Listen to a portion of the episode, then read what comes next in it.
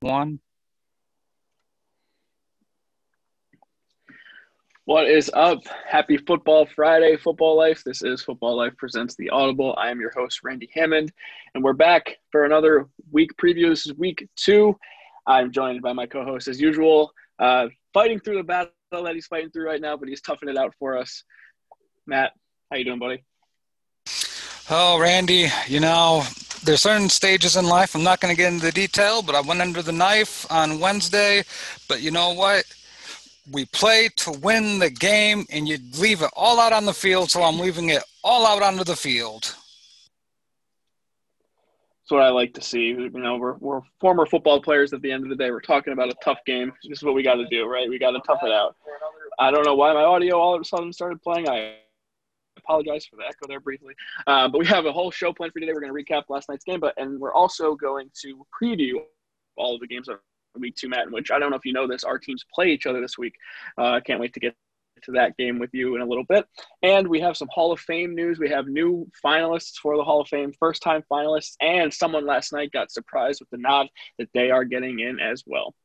Let's start off with last night. Let's start off. It was the Battle of Ohio. The Cincinnati Bengals traveling to Cleveland, where they allowed fans, 6,000 of them to be exact, taking on the Cleveland Browns. This was an interesting quarterback matchup. Two number one overall picks Baker Mayfield against Joe Burrow. Matt, give me your quick thoughts on this game right off the top. Glad to see Baker Mayfield show up, um, especially after last week's debacle. Still not a huge fan of the Bengals defense. I, it leaves a lot to be desired. And at the end of the day, Joe Burrow thrown 61 times, a very dangerous number for this Bengals offense. I mean, that offensive line's not good enough. So made for an entertaining game, but uh, I wouldn't feel good if I'm a Bengals fan if my quarterback has to throw 61 times behind that line. Yeah, I mean the the play calling not ideal, I wouldn't say, and get the fact that you gave Joe Mixon, excuse me, a large contract extension uh, would kind of turn me off. The fact that he had 16 carries for only 46 yards, um, but Burrow, all things considered, Matt, I thought he looked really good and I think the future is bright in Cincinnati. Um, he has poise in the pocket. He does things that veteran quarterbacks still struggle to do now. Um, I'm talking just when you feel pressure uh, in a situation where you need to keep your field position, he throws the ball away. Uh, he runs. He's more mobile than I thought he was. He's way more athletic with his feet than I thought he was going to be as well. At least this is the first two games anyway. But I was really impressed with what I saw from Joe Burrow last night, despite being the guy, despite having to throw 61 times. Um, it was a bad night for AJ Green, who I know that the Bengals were hoping could come back, but he looked old. He looked kind of washed up. Uh, I don't know if you got to saw a lot of the AJ Green stuff, but he had a, a catch on the sideline called back. He had um, 13 targets and just three catches for 29 yards, Matt. So not a good night for a guy who, you know, used to be one of the best receivers in the league. Yeah, I think unfortunately you're seeing all those injuries, all the nicks and knacks that he's gone throughout the course of his career, the major surgeries, just everything, and age. You know, it's hard to see you know these guys get old but aj green's been in the league for a while now and i know the old saying for the nfl is not for long and really we see that with running backs but even wide receivers getting a high volume of receptions it makes it hard to last in this league so I, I, think this is the beginning of the end for AJ mm-hmm. Green. You just see too many things with him. Like the speed's just not there as it used to be. The separation, mm-hmm. he's losing separation. He still has his hands. He can still catch, but I mean, you lose speed and separation. It makes it hard for a quarterback to throw your way. Yeah. Um, and I know I, we wanted to talk about this quarterback matchup, obviously, which, you know, I, I, don't even know if I said the score. I, I remember this by now, but uh, Baker Mayfield did prevail. Uh, he won 35 30. The Cleveland Browns did over the Cincinnati Bengals. Baker Mayfield didn't play too bad himself uh, against Joe Burrow. He was 16 to 23, 219 yards, two touchdowns, one interception, and I thought he looked really good. I thought his balls were coming out with his hand crisp. Uh, I thought he had good mobility, he had good accuracy, um, all things you didn't see in Week One against Baltimore. But you know, this is the Bengals defense we're talking about here, so you kind of expect a bounce back game from him.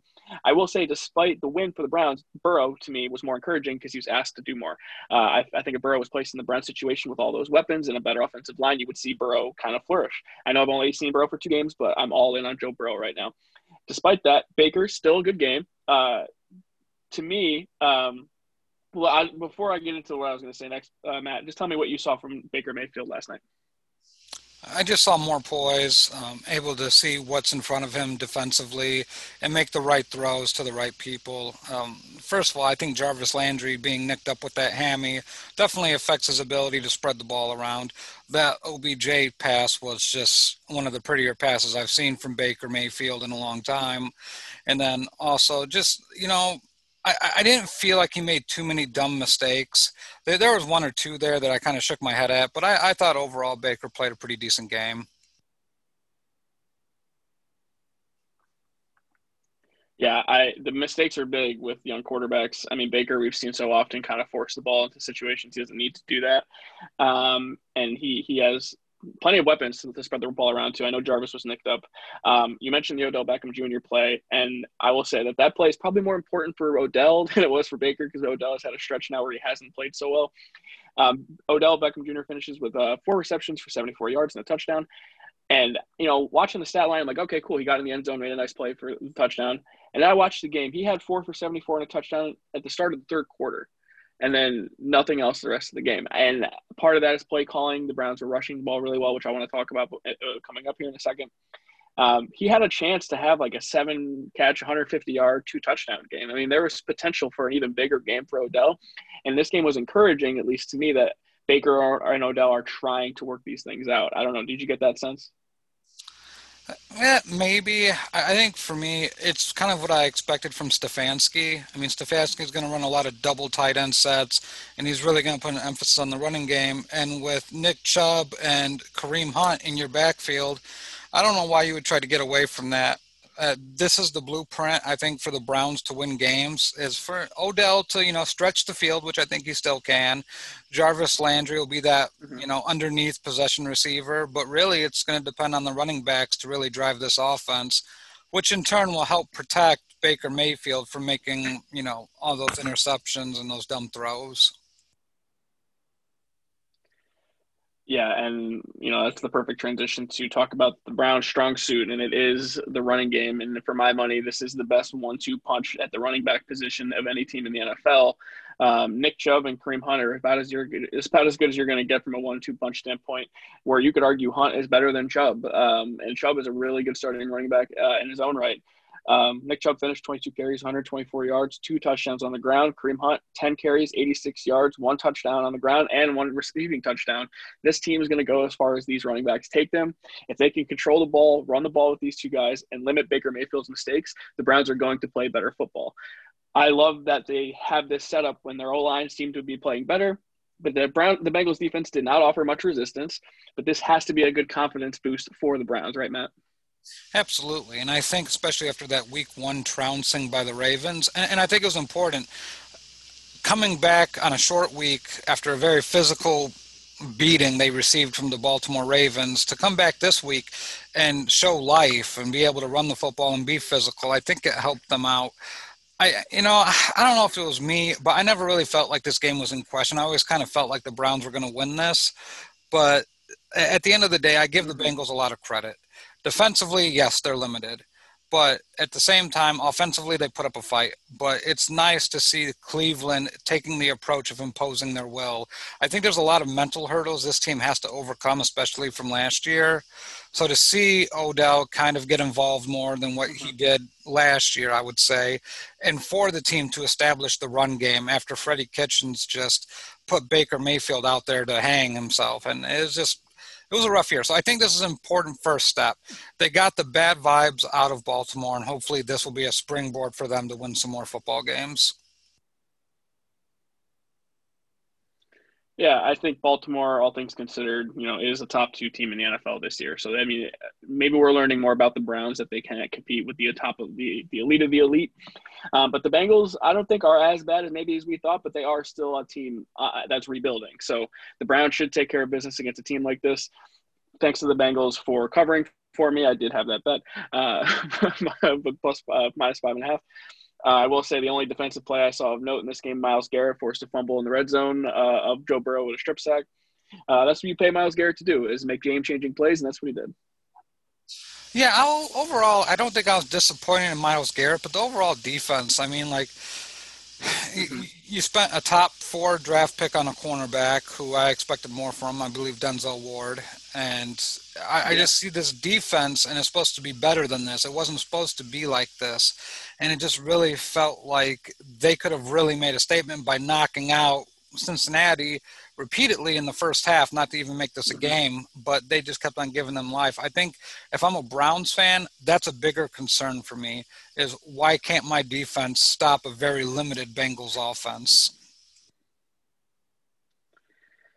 Yeah, it's a it's a concern, and they did have injuries at corner yesterday, but overall they should be developing a better pass rush than they have been. It's a little disappointing overall for the Browns defense, at least to the start of the season. Let's see if they can improve. Um, one more note from this game, uh, I did mention at the start of the show they had 6,000 fans in attendance with seats that were not being allowed to use zip line, which that's a lot of effort and time to put that into place, if you ask me. But that did not stop what is known as the dog pound, which are the Cleveland fans from somehow getting into a fight. And that once we have the technology here on the Audible to share video, I would love to show you what happened here. But basically, you know, the Browns fans got into a brawl in the stands, and one guy really made an impressive effort to not spill his beer. But I'm kind of shocked I saw this in 2020, Matt. um, you know, I, I, I, don't, I can't imagine you were uh, all that surprised given the state of America now. I mean, it's Ohio, first of all, and my feelings for Ohio are pretty well known amongst our Facebook groups. I think it's one of the worst places in, in America, to be honest with you. It's an epitome of just living in hell.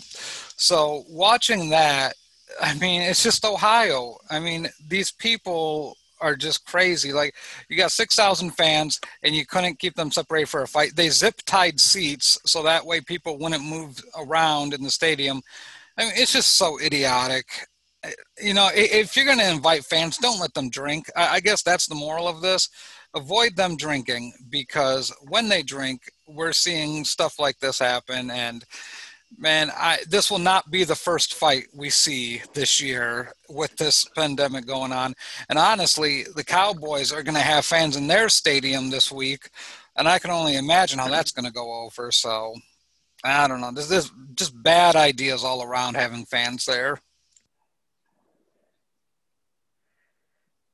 Yeah, I I can't even imagine what they could have been fighting about. Maybe it was, uh, you know, I, I, hope it was against the Bengals fans at least. But you know, internally during a pandemic, someone could have just said something really dumb and just triggered you when you're drunk. So who knows what they could have been fighting about? It could have been literally anything. So uh, if nothing else, it felt kind of normal, although really dumb at the same time.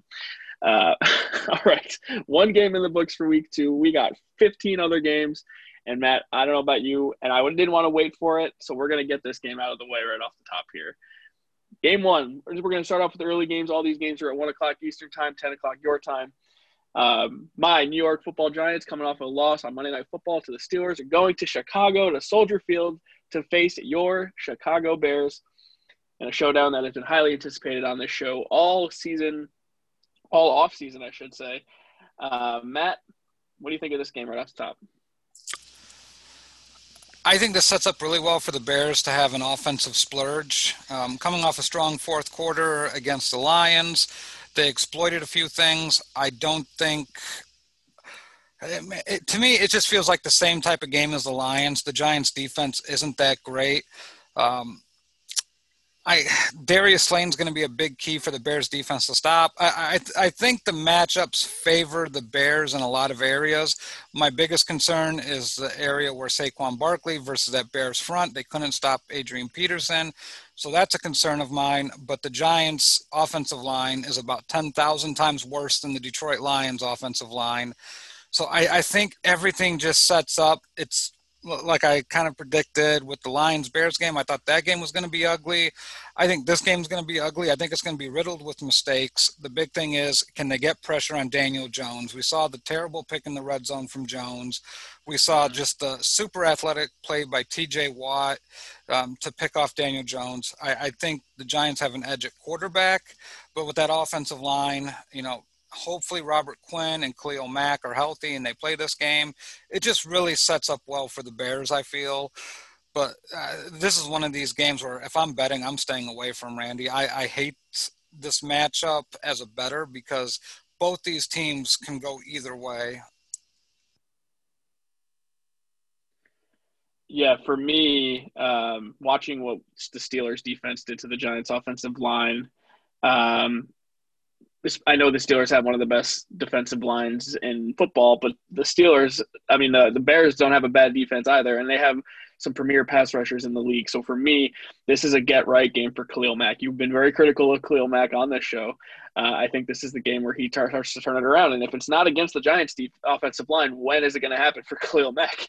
He has to dominate this game for you uh, if you want to win. And I think you know ultimately he will because the Giants aren't going to have an offensive lineman or even have the scheme to properly block him. I don't think there is a way you can properly block him when he's on right. Um, but that said, I kind of want to see how Daniel Jones adjusts to that because he did play well. He made some plays with his feet against that elite Steelers defense. Um, but I just feel like the, the Bears defense almost has more talent from top to bottom. I think the Steelers can be picked on in certain areas of the secondary and certain areas of their linebacking core, where the Bears, from defensive line all the way back to the secondary, have a very complete defense. Um, I think this is going to be a very ugly game offensively, um, even on the Bears standpoint. I don't think the Giants defense is good, although they came to play last week. So I'm a little bit more optimistic on the Giants defense. If Mitch shows up, then it will be a long day. I don't know if I trust Mitch Trubisky to make this a blowout. I do think it's going to be one of the more uglier offensive games uh, you're going to see this weekend. Uh, Saquon Barkley been heavily criticized all week for his blocking ability. I do think he has a bounce back game. I don't know what that looks like. I don't know what kind of game we're talking about here. I hope they involve him a little bit more in the passing game. That's really the only way you're going to make him more effective because the running game is, is not there right now. I can't imagine you're going to get much of a push against the Bears defensive line. Um, I want to see um, how Darius Slayton does do because now there's more eyes on him, and looks like Golden Tate's going to be out once again. So you know it's going to be easier for the Bears to focus on him and Evan Engram. I need a better game from Evan Engram. I need, he can't play much worse than he played that Monday Night Football game. So Evan Engram, I need to see a little bit more from you. Stop, maybe stop trying to put him in situations to block. He's not a blocking tight end. He's a receiver. Put him out in the slot. Maybe that'll help him make some plays. Um, but I'll get your final prediction here, Matt. My official prediction for this game is going to be ugly, like I said. Uh, I'm going to go 20 to 13 Bears. Yeah, I kind of feel the same way there, Randy. I, am going to go 20 to 17 Bears here. I just think the Bears defense will get that last stand. So it's I'm nervous. Not going to lie. I don't love this game, but bear down. Mm-hmm. Uh, one also prediction for this game. I think Khalil Mack's going to have five sacks in this game. Khalil Mack has five sacks. The Bears are going to win 35 to 3. Um, That's how little faith I have in the Giants' offensive line. okay. All right. I'll, I'll take those five sacks.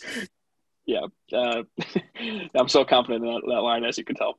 All right. The next game we are going to go to, and I don't have this right in my rundown, but we're going to go with it anyway. Uh, actually, I do have this right in my rundown. We're going to go to Dallas, where two 0-1 teams battling it off, battling it out for their first one of the season. The Atlanta Falcons against the Dallas Cowboys. Both these teams kind of underwhelming. Dallas, especially, I had a lot more expectations for the Cowboys here, um, but I kind of like this matchup. It should be a really good game, Matt. What do you think? I, I, I love this game a lot. I think this is actually upset special, I think the Falcons win this game mm. actually because I think mm. they're going to pick on that Dallas secondary with Julio Jones and Calvin Ridley. I think we saw Seattle's secondary, which is vastly better than the Cowboys, stand up. But if Matt Ryan goes off again and legit, the Falcons have three weapons. I, I can't remember the third wide receiver who had a big game. Rage, I think, was his last name. Um, but yeah, Gage, Russell Gage. Russell Gage. Okay, there we go. Yeah, if it just spells disaster for the Cowboys secondary. Yeah. And uh, I should note Leighton Vander Esch was put on the IL um, today with a um, a collarbone injury. So they don't have one their best defensive player, one of their best defensive players, I should say, which he had injury issues all last year. We saw how that affected them then. Um, it is a bad matchup. I think the Falcons are going to score a ton of points. I just don't have any faith in the Falcons defense to stop the Cowboys either. So I think this is going to be the opposite of a Bears Giants situation. Is going to be a very high scoring game. Um, the, the Cowboys need to show me that they can actually score. I mean, I think the the Rams defense offers more resistance than the Falcons defense. We saw what Seattle did to Atlanta last week. I think the Cowboys can do something similar. I think they're more balanced. They're a better offensive line. I mean, Zeke's going to go off in this game. I think um, Amari Cooper limited, so there's no Cooper. You're going to see a lot of CeeDee Lamb and a lot of uh, Michael Gallup, which I'm still fine with. I want to see how the Cowboys adjust no Blake Jarwin, but regardless, I think Zeke is the difference maker in this game and otherwise uh, a high scoring contest.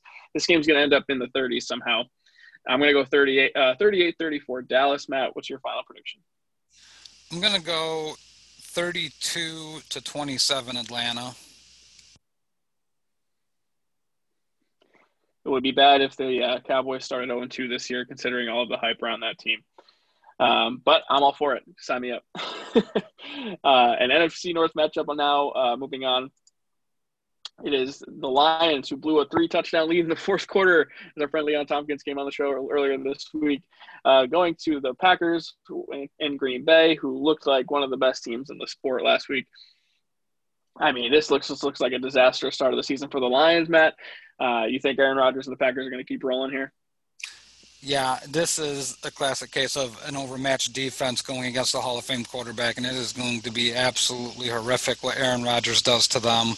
Um, real quick, Randy, I'm just going to give you the score because I don't think much needs to be said about this game. I honestly, I, it's it's going to be like 38 to 10 Green Bay. It's going to be over quick. I'm so sorry, Leon. Um, I just need. I just want to know if the Lions have any spine, if they have any backbone, if they can come back and show like, yeah, we blew the game, but we're not about that. We're going to come back and, and show that we have a heart. And if that's the case, you know, come out and punch the Packers in the mouth. Maybe not win, but at least be competitive. Uh, for Leon's sake, I hope you don't lose in a heartbreaking fashion. But I tend to agree with you. I don't think Matt Patricia has a spine. I think he is a coward. I think he's soft. I think he coaches. He's a bad coach for his team. Uh, ultimately, I do think the Packers win this game, uh, and it's not really that close. I won't say it's a blowout quite like that. I'll say that they have the, the game in hand for the most of the time, and they end up winning by 10. I'm going to go 31-21 Green Bay. And that's a lot of faith in faith in that uh, Lions offense. Is Golladay coming back this game? I'm unsure about that. Actually, I, I, I can look that up really quick, but uh, I know he's been limited all week. Yeah, I mean, if Golladay isn't playing, I mean, I, I, I like the Packers defense a little bit, but um, I I don't know, man. That's eh, maybe they get some garbage points. If Golladay doesn't play, I don't like that 21 points. So he's limited today in practice due to his hamstring, which if you miss a Friday practice, typically it means that you're, you know, in danger of missing the game. So I would expect no Golladay. But um, you know, I, I kind of like what I saw a little bit from the Detroit offense. So I think maybe they have a chance to at least score some garbage time points, which that's ultimately what that 21 would end up being. So all right, moving on to Tennessee. Believe it or not, Matt, this game here, this AFC South matchup here, from the Jacksonville Jaguars and Tennessee Titans is the only week two matchup at one o'clock that features two one and zero teams facing each other, and it features the Jacksonville Jaguars. I am shocked. Uh, it is unbelievable to me um, that the Jags are here and, and, and, undefeated, and the Titans came off that ugly win on Monday Night Football. Um, but you know, this game really doesn't interest me all that much. Uh, what about you? No, our good friend Vince Mercandetti gets this game as opposed to the Giants Bears games because he lives in Florida and he gets to watch this uh, slugfest that we're going to have. I mean, if you like defensive football and just Tennessee is going to win this game, let's just be clear about this. But it's not going to be one of those games where it's just like highly entertaining and a well played game. I, I can't see Tennessee losing this game. The Colts have issues that I thought they cleaned up. Um, Philip Rivers throwing interceptions doesn't help. this game sets up perfectly for Tennessee. I, I just don't think the Jags are going to be able to do anything. Yeah, I think Tennessee uh, ends up winning pretty big here because I just don't trust Jacksonville. Uh, like you said, Indy's got some issues, but you know Tennessee I think is going to run all over the Jacksonville. I just don't think that Indy was as committed to the run as they should have been. T- Tennessee, if nothing else, is committed to the run. I mean, they ran Derrick Henry 31 times. They still threw the ball more than I would have liked, but Tennessee's just a better football team. They have a better defense than Indianapolis does right now. I don't think that's even close. So uh, I do think Tennessee wins this game, and I think they they kind of just handle them pretty pretty easily. I think it's going to be you know twenty four to ten. I mean, I think it's going to be kind of a time game here. Yeah, I actually agree with your score there. I I think this sets up well for them to score a bunch of touchdowns on the ground, and I just mm-hmm. don't think Jacksonville can keep pace. Yeah, I just want to address a comment here from Henry Maldonado Jr., our fearless leader, who asks, "Where's all the Patricia hate coming from?" And I, a simple Google search shows that Matt Patricia's record as the Detroit Lions head coach is 923 and 1. So that is where I'm going to end that. Moving on to Uh, two disappointing teams in week one the Minnesota Vikings at the Indianapolis Colts. Uh, I expected the, the, both of these teams to win their first week uh, their week one matchups, and they did not. Um, both of these teams, uh, especially the Vikings, I think, are primed for a disaster season after that. Which teams are going to be met? Is this a must win for either of them? It's a must win for the Vikings because they lose this one. You're probably going to be staring up at the Bears and the uh, Packers with, with, two games in front of you, and obviously they struggle to beat the Packers. Uh, I, am going to give a slight edge here to probably both these teams have to win this game. You don't want to be 0 2 in the AFC South looking up at Tennessee because those are hard games to win, especially when you have to go to Tennessee. Um, yeah, to me, it's a dead heat for who's this more who this is more important for. I like the Colts just for the home field advantage, but this is another game. If I'm betting, I'm staying away from. Yeah, I have no idea what to expect from this game, to be honest with you, because both of these teams really disappointed me week one. Minnesota just absolutely laid an, an, egg against the Packers, in which I expected them to, to play better than they did between Danielle Hunter and Yannick Ngakoue. They really didn't rush the pass, they didn't rush Rodgers really at all. So uh, I have a hard time believing that they're going to get much pressure on Rivers, considering the Colts offensive line is better than the Packers offensive line, and I don't think it's even by a small margin. So um, I'm just going to give the edge to the home team here, just because I, I this game really is a toss up to me. Like you said, if you're a gambling man, I would not touch this game, but I think the Colts win 23 to 20 here. Yeah, I mean, I could see 21 20. I could see a late field goal winning this game from either side. But like you said, um, I, I, don't think more than three points separates the loser from the winner in this game. And I'm just going to go with the home team because usually mm-hmm. you want to give that advantage to the home team even though a weird season with no fans. So maybe home field doesn't matter because the Vikings got their head stomped in against the Packers. So, but I'm going to go Indy. Yeah. Yeah, I, I, just this game just feels weird to me. I mean, I don't get a good vibe from either of these teams coming off of week one. Um, all right, we're gonna move on to another week. We got a bunch of another week where like twelve week one uh, one o'clock games, I should say. Uh, it's a lot of early games this week as well. Uh, this one's even more the most forgettable game I think of the week, and it's um, the Bills traveling to Miami to face the Dolphins. The AFC East, I just have not a whole lot of interest in in general, but the Bills rolled the Jets last week. The Dolphins didn't really show up that much against the Patriots. This feels like a Bills blowout to me. What do you think? Yeah, I mean, until the Dolphins make a commitment to put in Tua Tugov Tua. I'll just call him Tua. I'm not going to try to pronounce that last name right now. But until the Dolphins decide to put in Tua, I am not touching the Dolphins. I, I think Ryan Fitzpatrick, we know what he is. It's not Fitz magic. It's a lot of struggling and seeing if he can put anything together. But um, I'm I'm going to take the Bills this one, and I don't think it's going to be a blowout because going to Miami is tough for a lot of teams. I mean, it's hot and it's humid, and you're just not used to that type of weather, especially coming from a place like Buffalo. But I think mm-hmm. Buffalo gets the win, but it's going to be a narrow margin of victory. I apologize for the technical difficulties there, Matt. Thanks for powering through there. Uh, I think I have those resolved, but you know, I don't know. I, I get that it's a divisional matchup, and the and the Heat could really affect that, which is what we saw with the um, with the Colts last week going down to Jacksonville. I think the Heat really did affect them a little bit. Um, but I just think Buffalo is too good to let this team compete with them. And I uh, mean, maybe I'm putting too much faith in Josh Allen, but Josh Allen's coming off statistically what is the best game of his career with 300 passing yards, three touchdowns. So I think the Bills roll in this game, and I think the seal like the roll for the Bills is like 28 to 13. So I, I'm going to go with 28-13 Buffalo. Yeah, I don't see them scoring that many points. I'm going to go 17 to 13 Buffalo. All right. Yeah, I mean, it's not that unrealistic to me that Buffalo can't score because Josh Allen still is their quarterback. So uh, makes sense to me. Okay, this game uh, isn't happening in New York, but the banged up 49ers team traveling to, well, not New York, I should say, New Jersey, to play the New York Jets, who is who are looking like just one of the worst teams in the NFL, who are missing uh, Jamison Crowder in this game, their number one target for Sam Darnold, and Le'Veon Bell is put on the IR. This game feels like it's just going to be a slaughter, even with all the 49ers problems. Uh, can you convince me that the Jets are even going to be competitive in this game? No, no, I have, I have nothing for you. It, Sam Darnold's going to look like crap. They're going to sack him a bunch of times. I mean, if my best advice, Jacob, um, we love you. Don't watch this game. Just make other plans. Watch the NBA playoffs. Be much more entertaining than watching the Jets get their brains beat in. And I mean, this game is going to be ugly from the get go.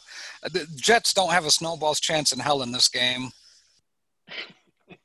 I just want to put some respect on uh, the Miami quarterback's name since you uh, uh, are incapable of saying it. I just want to say it's Tua Tagovailoa. So just that's for Henry and and, and Corey in the, the comment I, section. I, I, do have to say I, I am currently on medication, so cut me some slack here, people.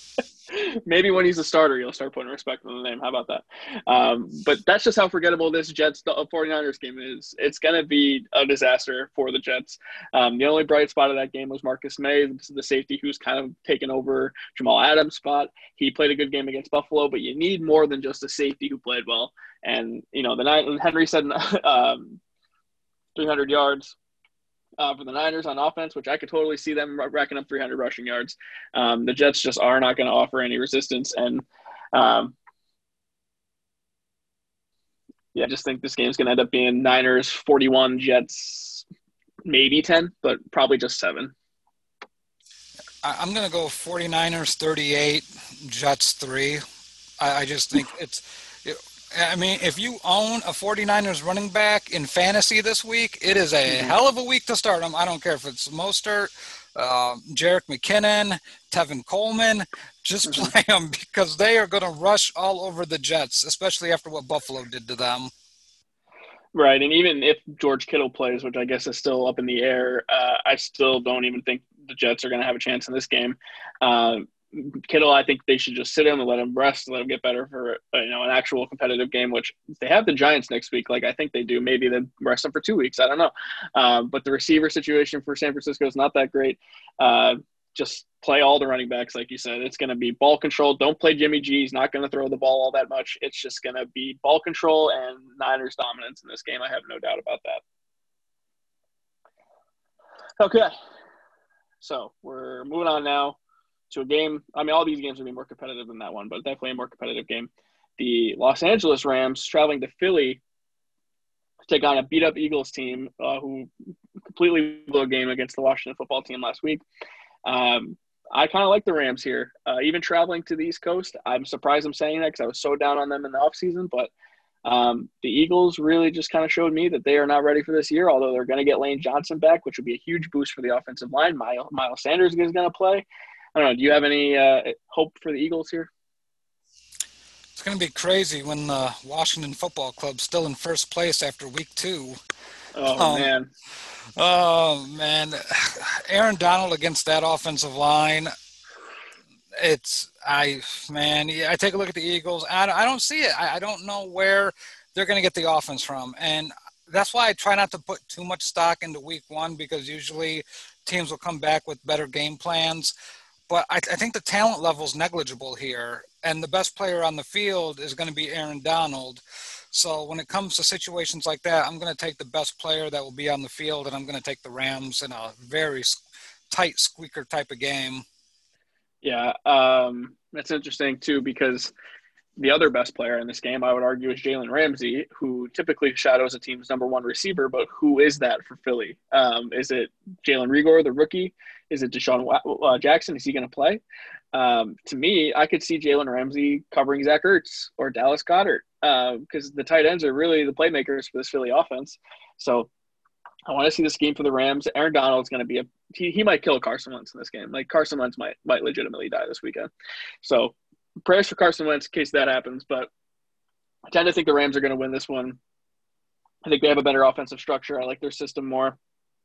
I just think they have uh, more talent all around than the Eagles do. So I'm going to go Rams 27, Philly. I'm going to give them, they're going to be kind of ugly here because I think I could see them moving the ball and settling for field goals. So I'll say 27 to 18.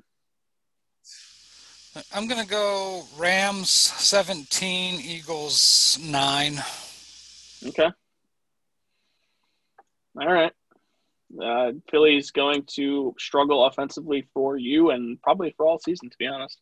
Um, all right, two more one o'clock games to get through here. We have the Denver Broncos, who lost the late game on Monday Night Football uh, on a late game field goal against the Steelers, who beat up on my Giants. Uh, I typically don't like a team from the West traveling to the East, which we already talked about, one of those kind of games. But this game is going to be much more competitive, and I think Drew Lock's going to find get his first real test against the Steelers defense. To me, it hinges on is Courtland Sutton going to play this game? I mean, obviously, I think he's still listed listed as questionable. Without him, this offense just isn't the same. And even with him, I don't know if there's a path to victory for them. Uh, the Steelers are magnificent against quarterbacks that are fairly young because they mix up their coverages. They play really good defense. Their blitzes come from all different places. I think it's really going to be hard for Drew Lock to find success against this defense. Um, for my money, I think the Steelers belong in one of those top two defensive spots. Um, the 49ers didn't help my belief in them being one or two, but the Steelers may be number one actually when I sit down and really think about it, along with the Bills being really good defensively. So I, I just don't give much hope here. The travel, everything about this game just screams "Go Steelers" for the win. Yeah, I mean, as far as defenses go, it's hard to have a better front seven than what Pittsburgh has. Uh, it's I just don't I don't know. I I like Denver a lot, and I like Drew Lock a lot, but I feel like I mean, Tennessee's good uh, defensively, and he still played well against them. But traveling to Pittsburgh, and we did say, you know, home field advantage doesn't might not mean as much. Um, but right now, Courtland Sutton is labeled questionable, and if no Courtland Sutton again, I think they're going to struggle. I think Melvin Gordon's going to have a bad game. I mean, you saw what the what the Steelers did to Saquon Barkley. He had 15 carries for six yards.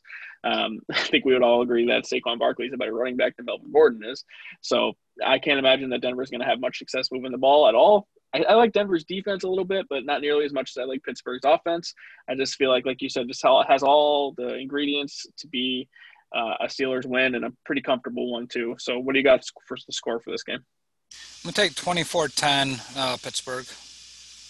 All right. Uh, I'm going to go something similar to that, but I'm going to say 27 to 16 uh, Pittsburgh. And I mean, that's basically the same score they had against the Giants, except for one more game, uh, one more point, I should say. So that's honestly giving more points than I should give to the Broncos, but oh well. Steelers win in, in, in their home opener. And the last one o'clock game we're going to talk about is another divisional matchup, this time in the NFC South. Two teams that we had a different, way different expectations for, and then it's kind of a surprising result for both of them. Uh, the Panthers came out and played a really entertaining game against the Oakland Raiders, dropping 30 points in Matt Rhule's coaching debut and the Tampa Bay Buccaneers laying an absolute egg against the New Orleans Saints uh, in their primetime game last week. I just, you know, if the Bucks don't, if the Bucks are not careful here, this could be a trap game for them because I really like the way the Panthers played in Week One. Ultimately, I do think the Bucks have a lot more talent than the Panthers, so I'm still leaning Bucks in this game. What are you thinking? Yeah, I'm leaning Bucks just because I don't think the Panthers are good. I think the Raiders traveling to the East Coast, you know, had a little bit to do with it. I'm still not in love with the Raiders defense, but I do like the Bucks defense here. I, Panthers defense just there's not enough defensive players to stop all those playmakers. We saw Josh Jacobs run for three touchdowns, have almost over 140 total yards. Um, I just think with the tight end position being so much better for the Bucks, and then having Evans and Godwin, um, I, I, just think Tampa Bay runs away with this one. I don't think uh, there's no chance I give the Panthers in winning this game. Well, I, I will put a little wrench into your plans here. Um, Mike Evans has been limited in practice all week with an injury, um, with a hammy injury, and then Godwin is actually in the concussion protocol, so he has been limited in practice all week too. So there is a chance that they might not have met Evans or Godwin. It seems like Evans is more likely to play than Godwin, but they both seem like they want to play. But with the concussion protocol, it's hard to know for sure. Um, Godwin says he's okay, but you never really know with that. If those guys are out, uh, it's going to have to be more Gronk. It's going to have to be a lot of AJ, OJ Howard. Uh, Scotty Miller, if you haven't picked him up in fantasy like I did, then you know you better get on that because he might not be there anymore. Um, but you know, this could be the Ronald Jones breakout game for me, if, especially if one of those guys is gone. But I need to see Tom Brady look a little bit better. Tom Brady looked pretty bad. I don't know. Like I just I don't love what I saw from Tom Brady. So I, I kind of think this game's going to be kind of close. Yeah, you know, I just wonder are they going to go three tight ends? Because I, I still think they have Cameron Brate, who's yeah, very underrated. So yeah. you got Gronkowski, OJ Howard, and Cameron Brate. You can create a lot of mismatches with that. Brady loves his tight ends. I'm going to give Brady a mulligan on that first game. You know, probably had a lot of nerves not playing with Belichick and having the other team's defensive signals. Had to have hurt him a little bit. So um, I, I say Bucks win here, and I'm going to go Bucks win 17 to 13. Wow, that is an ugly game here. Um, I'm going to say they win, but it's going to be at the skin of their teeth. Uh, I'm going to say they win 21 20. And they might even need a late game touch.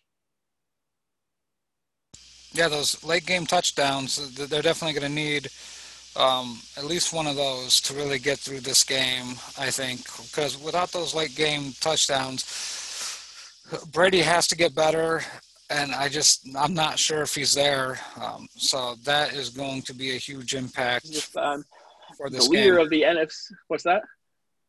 Oh well, we lost you there, Randy. So um, oh. Yep, we had to keep going.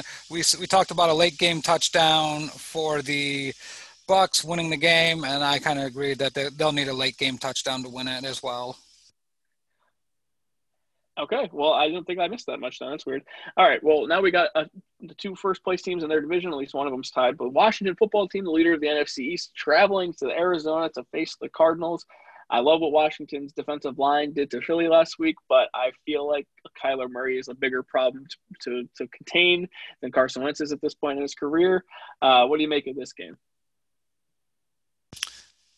I am going to go with the so strangely enough, I'm, I'm going to go Washington here.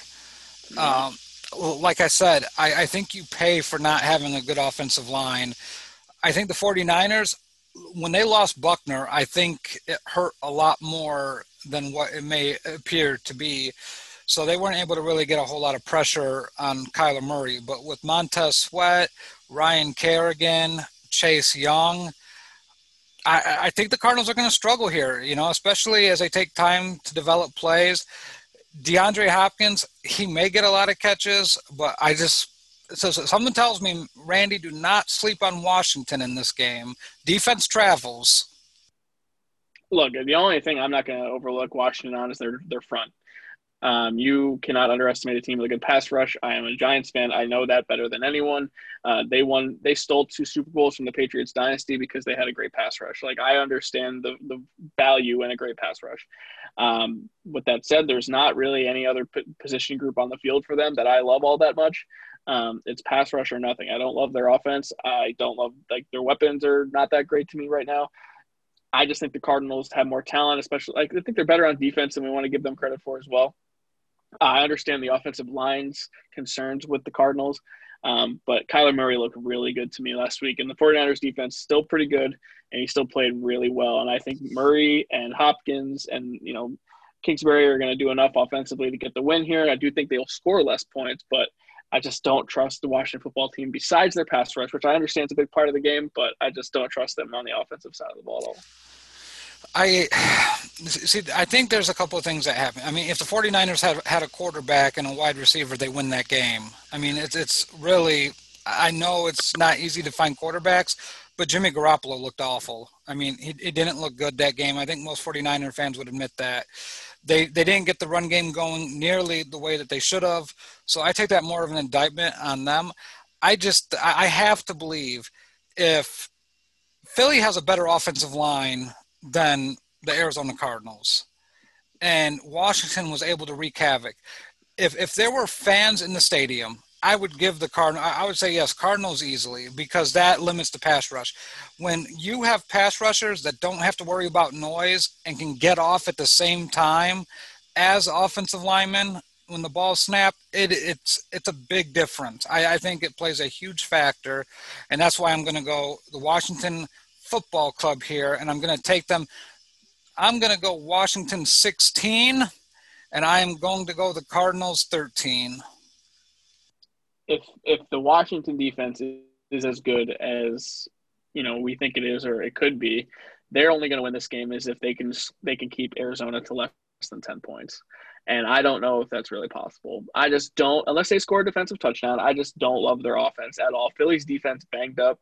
Uh, I just, I just don't see it. And you know, I do think it'll be a close game, but ultimately, I do think Arizona's a better football team. So, uh, I will say Arizona 19 and Washington 10. Uh, I just don't think they're going to score a whole lot of points, but I think they're going to really be competitive in this game, and I think it'll be a good one.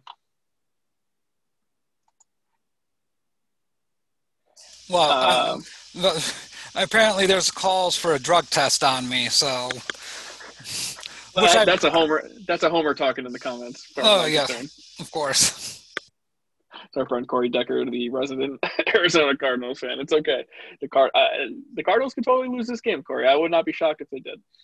Um, all right, now for the best team in the NFL playing a divisional matchup against the Los Angeles Chargers going to SoFi Stadium for the first time. We're going to get SoFi every week with two teams playing there. This is great. I love this place. Uh, but we're getting the Kansas City Chiefs for the first time since kickoff night, and I'm excited to watch them face the Chargers. And just riddle me this in the scenario: Can you see the Chiefs going up ten nothing, and Tyrod Taylor managing a comeback on the Chiefs? Because I can't. I well, I mean, they're going to be up 14 to nothing before the end of the first quarter. So right. The the answer is no.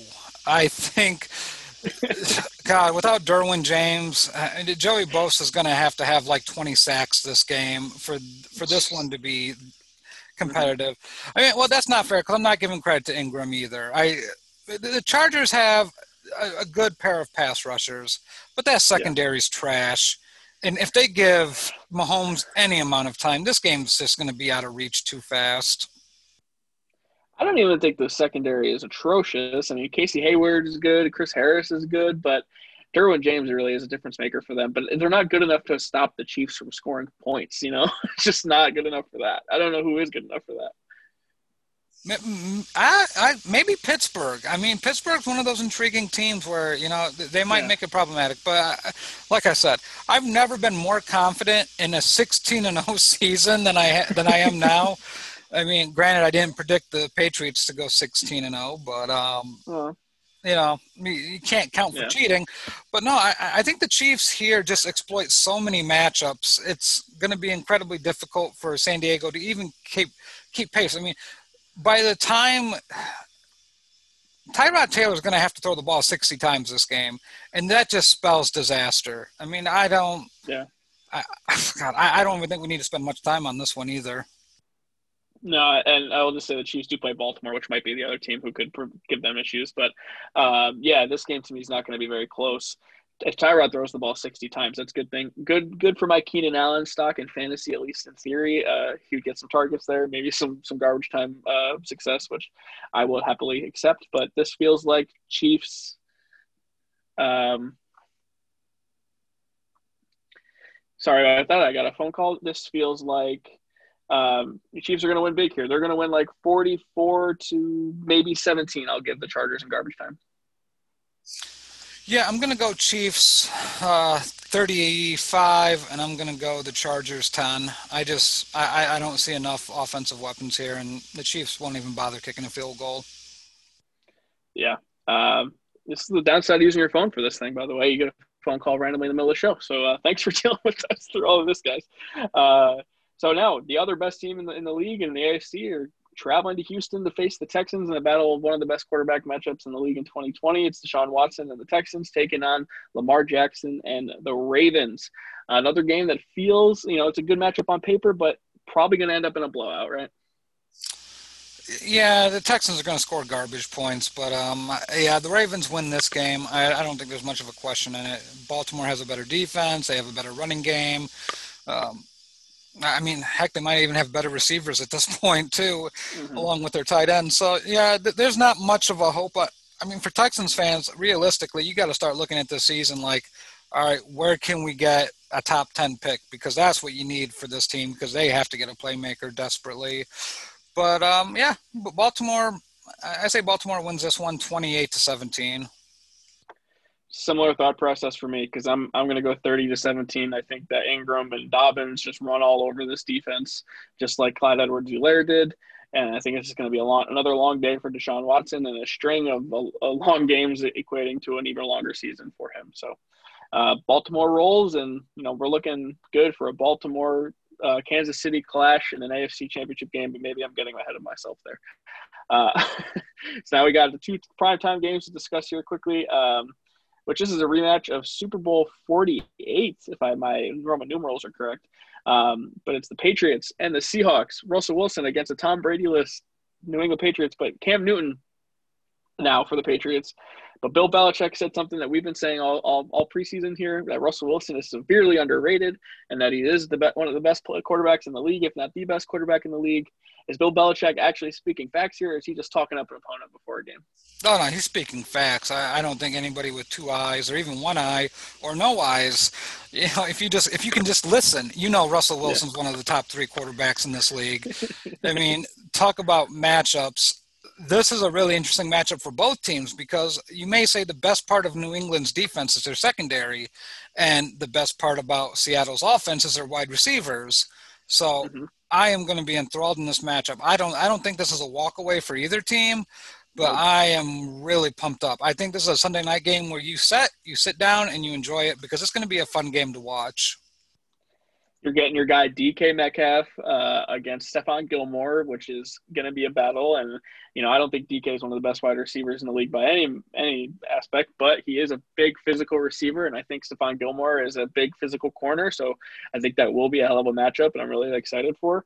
Um, but I want to see if the Seattle defense can get off the field against the Patriots because I think Belichick is working up a game plan where it's going to be a heavy rushing attack, ball control, keep the ball out of Russell Wilson's hands.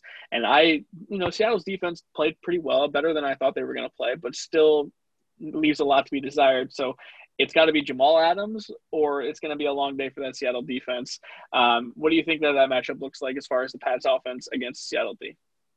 I, I like the Seattle defense here. I think Cam Newton – can't exploit them the way that um, Matt Ryan did in Atlanta. Yeah. They don't have the receivers. I mean, let's just get that out of the way right now. They're not going to get 300, three 100 yard receivers. So I think this actually matches up pretty well for Seattle's defense. It's right up their wheelhouse. Their linebackers are really good. The secondary, Jamal Adams, going to be able to step up into the box. They're going to be able to bring them on some exotic blitzes. I really, really like this matchup for Seattle. So I'm going to give the edge to Seattle on the defense versus the Pats offense. Yeah, I love this Carroll Belichick matchup. Every time they play each other, they, it always seems like they're classic games uh, and really well coached games. Obviously, these two guys are legends and probably both future Hall of Famers. So, uh, really looking forward to this game. Um, let me hear your score map. I think I'm going to go Seahawks. I mean, they're home without the 12th man, which is going to be weird because that is one of the largest um, venues in the entire league. Um, but uh, you know, I think Seattle wins 17 to 14. It's almost like you're reading my mind here, Randy. Uh, just to break uh, out of that, I'm, I'm going to go 20 to 17 here, Seattle, on a DK Metcalf game-ending touchdown. Okay, a little drop in the bucket action, just like last week. Oh yeah, and you know I, I, don't think we're putting enough respect on DK Metcalf. Granted, I do like Stephon Gilmore, but DK Metcalf by the end of this year is going to be a top 10 wide receiver in this league. I think DK Metcalf hit the jackpot by getting drafted to the Seattle Seahawks and Russell Wilson. Uh, don't roll your eyes at me because you know it's true. I mean, there's some good situations to be drafted in the NFL, and that is one of them. Yeah, well, I mean, Seattle recognizes playmakers, and they drafted a playmaker. Seattle does some quirky things in the draft, and most of the time they work out. So who am I to judge? Um, all right, Monday Night Football. If I worked for ESPN, I would play that jingle that's always stuck in my head, but I do not work for ESPN. Correct. Uh, the New Orleans Saints traveling to the new Oakland Raiders. Oakland Raiders. I should give put a quarter in a bucket every time, just like you every time you say San Diego. The Las Vegas Raiders debuting their new brand new stadium, Radiant Stadium, I believe it's called. It looks like a Roomba machine, uh, and it also looks like a trampoline from the aerial views. So it's kind of they're going for the black hole look, and I think they got it. Uh, but this game's super interesting to me. Uh, your first thoughts, your first quick thoughts on the Saints going to Las Vegas. I like the Raiders. I like the Raiders a lot here, Randy. Um, Josh Jacobs, I, I, love Josh Jacobs. I, I'm sold on Josh Jacobs as a running back, that power Gruden style type. To me, I, I worry about the Raiders because even though we talked about they went to the East Coast to play the Panthers, they won 34 to 30, but there seems to be something missing, and it's still the pass rush that's missing. And I still feel like Derek Carr leaves too many plays out there. It's just mm-hmm. like I, I, I understand Gruden's I guess I would say consternation of just anointing Derek Carr as his quarterback, even though it's kind of like they're stuck in this situation with each other. But I, I really, really, really do like the Raiders in this matchup because it kind of sets up well. The, the Saints' um, strength is their pass defense with the pass rush. And I think the Raiders' offense is their strength is running the football with their offensive line, pushing that defensive line backwards and really getting on the attack mode. So I I don't think it looks like a Roomba machine, but you know what? It's a beautiful stadium. It looks gorgeous. It kind of has that eternal flame there from the old Oakland Raiders stadium. So I I really like Oakland here. No, I'm sorry, I don't like Oakland. I like Las Vegas. So we're gonna make a rule now that every time we call a team the wrong thing, whether it be Oakland, San Diego, the Redskins, we're gonna put a quarter in a bucket and see how much money we got at the end of the year. Because I'm feeling we're gonna do that a lot. Uh, oh, yeah. that's gonna be a lot of laundry money for me at the end of the year. Um, so yeah, the thing about this is like, I do like the Raiders because one of the most important pieces of the Saints is gone. Michael Thomas is put on the IR. He's going to miss three weeks how are the Saints going to do without one of their main targets, one of their best chain moving playmakers? You know, I don't think Michael Thomas is like an elite, elite legend of the game by any means, but he means a hell of a lot to the the Saints. And Drew Brees is he's like the target monster for Drew Brees. He moves the chains. He's a possession wide receiver, but you need to, move the chains. You need to get first downs.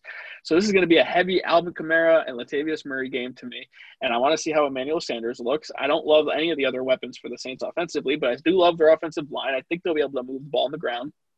And I like the Saints defense. The Saints defense really showed up and and made the Bucks life hell.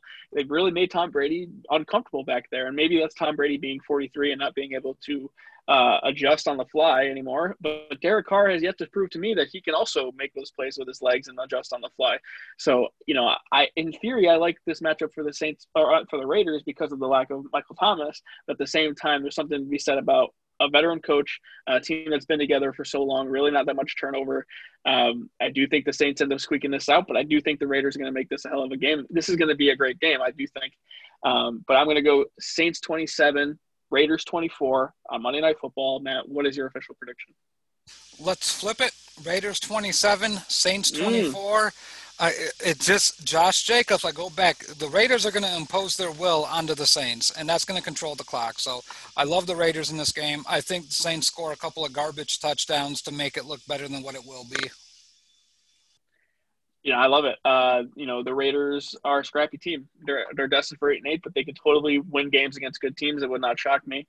Uh, they totally have that Gruden personality, and like you said, Josh Jacobs is a stud, uh, proving to be one of the best running backs in the NFL uh, as we speak. Which helps you have a great offensive line, so good for them. Uh, but the Raiders are an interesting team, and I can't wait to watch that game. So that's it. That is all the 16 weeks. Uh, that's all the 16 games of week two this week. But we had some football news that uh, that had some Hall of Fame news, I should say. We have 14 first year eligible players net mad for the first time that are finalists. The biggest name on this list is Peyton Manning, which is all but a lock. I don't think anyone would be shocked about that. Uh, some wide receivers. I think Calvin Johnson is for sure going to get in here.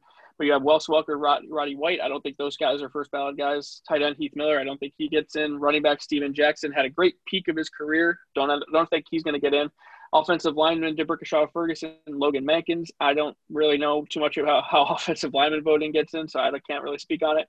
Defensive backs, Peanut Tillman, it's your guy, Charles Woodson. I think Woodson is a pretty good shot at this.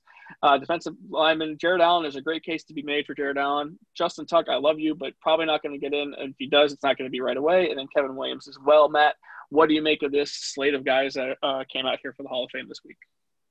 When you talk about top heavy, I mean, we're talking, you know, three guys off this list that are the tops, you know, top five of their position all time with Manning at quarterback – Megatron at wide receiver, and Charles Woodson, who just you know, the transition he made from cornerback to safety was Rod Woodson esque. So I, I think he has to get in.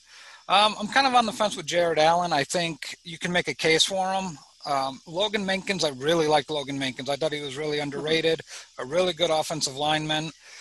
Um, I, I, just feel like those guys that aren't locks, I'm forgetting the fourth guy I thought was a lock for sure. So I Woodson Manning, Calvin Johnson, Calvin Johnson, Megatron. Yeah. Um, I, I think Jared Allen or, or Peanut Tillman. No, I, Peanuts.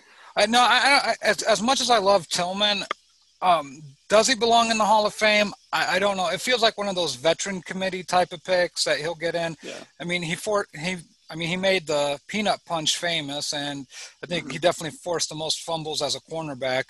But really, he was a system cornerback that was excellent at what he did. I mean, Tillman mm-hmm. was fantastic. Will forever go down as one of the Bears' greats at the position, mm-hmm. maybe the best secondary player ever, which is, you know, is saying quite a bit for a lot of great defenses. But no, this class is just so top heavy with the greats. I just find it hard for some of these other guys to get in. Um, kind of the same thing with Justin Tuck, like you said. I just this class, there's no chance he gets in. Jared Allen was right. a better pass rusher anyway, so um, yeah. I would find it hard for him to get over Allen. Allen has, uh, I believe, like 180 career sacks. I mean, Allen had a hell of a career that spanned like 16 years. So Allen, I think, will be a Hall of Famer, whether it's this this year or you know another year. Um, Justin Tuck is similar to Peanut Tillman, where he is a Giants legend. Like he is one of the greatest defensive players in Giants history. Which, when you look at the Giants' history, has a ton of great defensive players. He is a captain. He helped them win two Super Bowls. He is one of the most iconic and beloved players in Giants history. But his career stats 66 and a half career sacks, 510 total tackles, 22 forced fumbles. I mean, they're just not on the top tier level of Hall of Famers. He will always be a, a, Giants Ring of Honor guy. He might even have 91 retired someday as a Giants uniform, and there's nothing wrong with that. I mean, there, I mean, to be a team legend is there's nothing to sneeze at for that. It's just harder to make the Pro Football Hall of Fame. And I wanted to ask you about Megatron because we've seen guys like T.O. or Randy Moss not get in right away because of their personalities or for whatever reason. Do you think uh, Calvin Johnson retiring early will affect him getting in on the first ballot? Actually, I think it probably helps him because you don't remember okay. the down years. You know, you just remember the sheer dominance of what he was. I mean, if he doesn't get in on the first ballot, there's something seriously wrong. And, and I thought T.O. should have got on the first ballot, to be honest with you, but T.O. felt more longevity than, you know, outstanding greatness. But I, will say that when you had to triple and quadruple team Calvin Johnson and he still came down with touchdown passes, that's it for me. That's it. You know, just a really fantastic player that deserves everything that he gets. And you know, Calvin Johnson will always be tied to Barry Sanders, obviously being uh, the second player that was you know one of the, the greatest ever to retire in the middle of their prime for the Lions. that's always something the Lions are going to have to live with. Um, but you know that's a second another Hall of Famer that you're going to have memories of at least uh, if you can just forget that part. Um, and then a surprising Hall of Famer that came out last night, Matt. I, I know you said you didn't see this, but in a really heartfelt moment, somebody I'm not the biggest fan of as far as football goes, but Joe Buck was presented the Pete Rozelle Award. I want to make sure I have that right. Yes, the Pete Rozelle Award, just like his dad Jack Buck got years ago.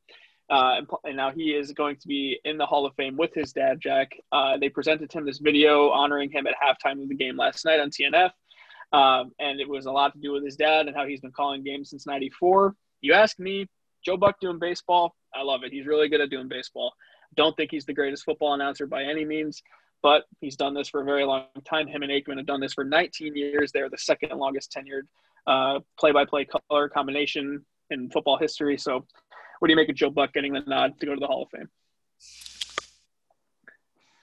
It, there's a lot of strong feelings I have towards Joe Buck, and none of them are very warm and fuzzy.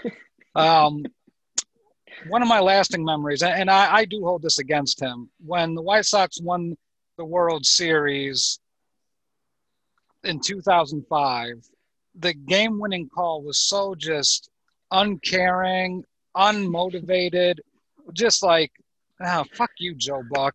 And then his football calls with Troy Aikman, one of the most overrated booths I, I can remember. I mean, I hated listening to them. Uh, I thought the Kevin Burkhardt and John Lynch booth was so much better than them. and Gus Johnson does a better job than Joe Buck. I just Joe Buck lives off of names, and I don't want to say his dad got him the name, but I don't think this is earned. I, I, I think this is given to him. Hmm. So for a very overrated career, Joe Buck can suck it. you know, for something that felt very nice and very sentimental to watch, uh, you just brought it way down for me and made me think of the worst Joe Buck memory I could think of. And Vince mentioned it in the comments as I was about to say it, but um, the greatest moment in Giants football history uh, is the helmet catch. and uh, Eli Manning escapes the sack and he throws the ball up, and all you hear is Joe Buck say, and the ball is caught by Tyree. And that's it. There's no emotion. It is just monotone, robotic, just I, I, don't. He didn't even sound shocked. It's just here's just a check down throw to David Tyree. Like no, like this is legit one of the craziest plays in Super Bowl history, and there's no emotion, no passion coming out of your voice. So I'll always hate him for that.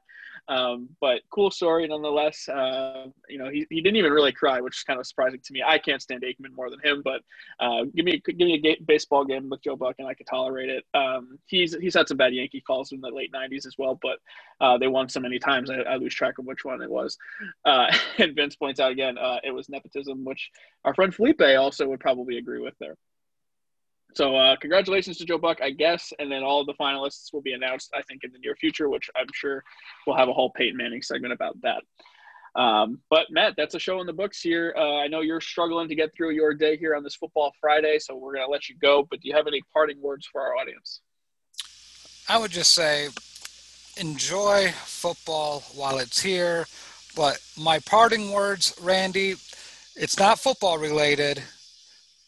It is baseball related. Congratulations to the Chicago White Sox. Little baseball life crossover here. Oh, the Yankees. We'll get on the Yankees later. But the White Sox have clinched a playoff berth since the first time since 2008. If you guys aren't baseball fans, I can tell you this: the White Sox are very entertaining. It's shaping up to be a great playoffs, Randy. We got the Yankees hitting home runs left and right, and I think I think they just hit another one still against those. Right. it is nuts there. The Rays clinched, the Dodgers clinched, the Padres are fun. Like spread your sports loving out. Like watch a lot of football, but watch a lot of baseball too, and watch Dong City on Mondays, um, mm-hmm. Total Bases on Sundays right before the game. I'm um, sorry, Felipe and Sean, I, I have a lot of pre gaming to do with the Bears a Giants game, so. But I will listen to it on record. But catch those podcasts, fantastic. Let's go that's a good transition. I did end up on Dong City this past Monday, right before the Giants game. I filled in for Henry. It was a good conversation with Vince. Good talking some dong, some baseball. Uh, the Yankees have won eight in a row, so I can't really complain. They are scoring runs at a, surreal pace. Uh, they're scoring more runs than the Giants are going to score points uh, in the first few weeks of the season. So can't complain about the Yankees right now. It seems like they're actually healthy for once too, which is nice to see. So yeah, check out those shows. Uh, check out the Step Back. I mean, the NBA Finals are right around the corner here. Um, you have the Lakers and the Nuggets for the Western Conference Finals starting tonight. So make sure you check out the step back over in Ball is Life, like you said. Uh, Total Bases, Dong City. We have Pod Jobbers over in Wrestling Life. We've been meaning to get Jake Schwartz on the show. We've just been so swamped with time. I just stole your shtick there, but we're going to totally get Jake on here to talk about his love Tom Brady one of these weeks. Um, and if you know, however way you're watching us, guys, here, you know, Facebook Live or YouTube, or if you're just checking us out on the audio platforms, which you know, whether it's Spotify, Apple, Anchor, you know, we greatly appreciate it. You know, we we love all the support you guys can give us, and we're gonna try to stick to this midday time on Fridays because of our schedules. But uh, you know, we uh, we thank you guys so much for joining us, and yeah, go go Lakers, go go Yankees, and we'll go say go White Sox for you too, right? Right, Matt? You damn Skippy. All right, guys. Have a great weekend. Enjoy week two of the NFL season, and we'll talk to you guys on Tuesday.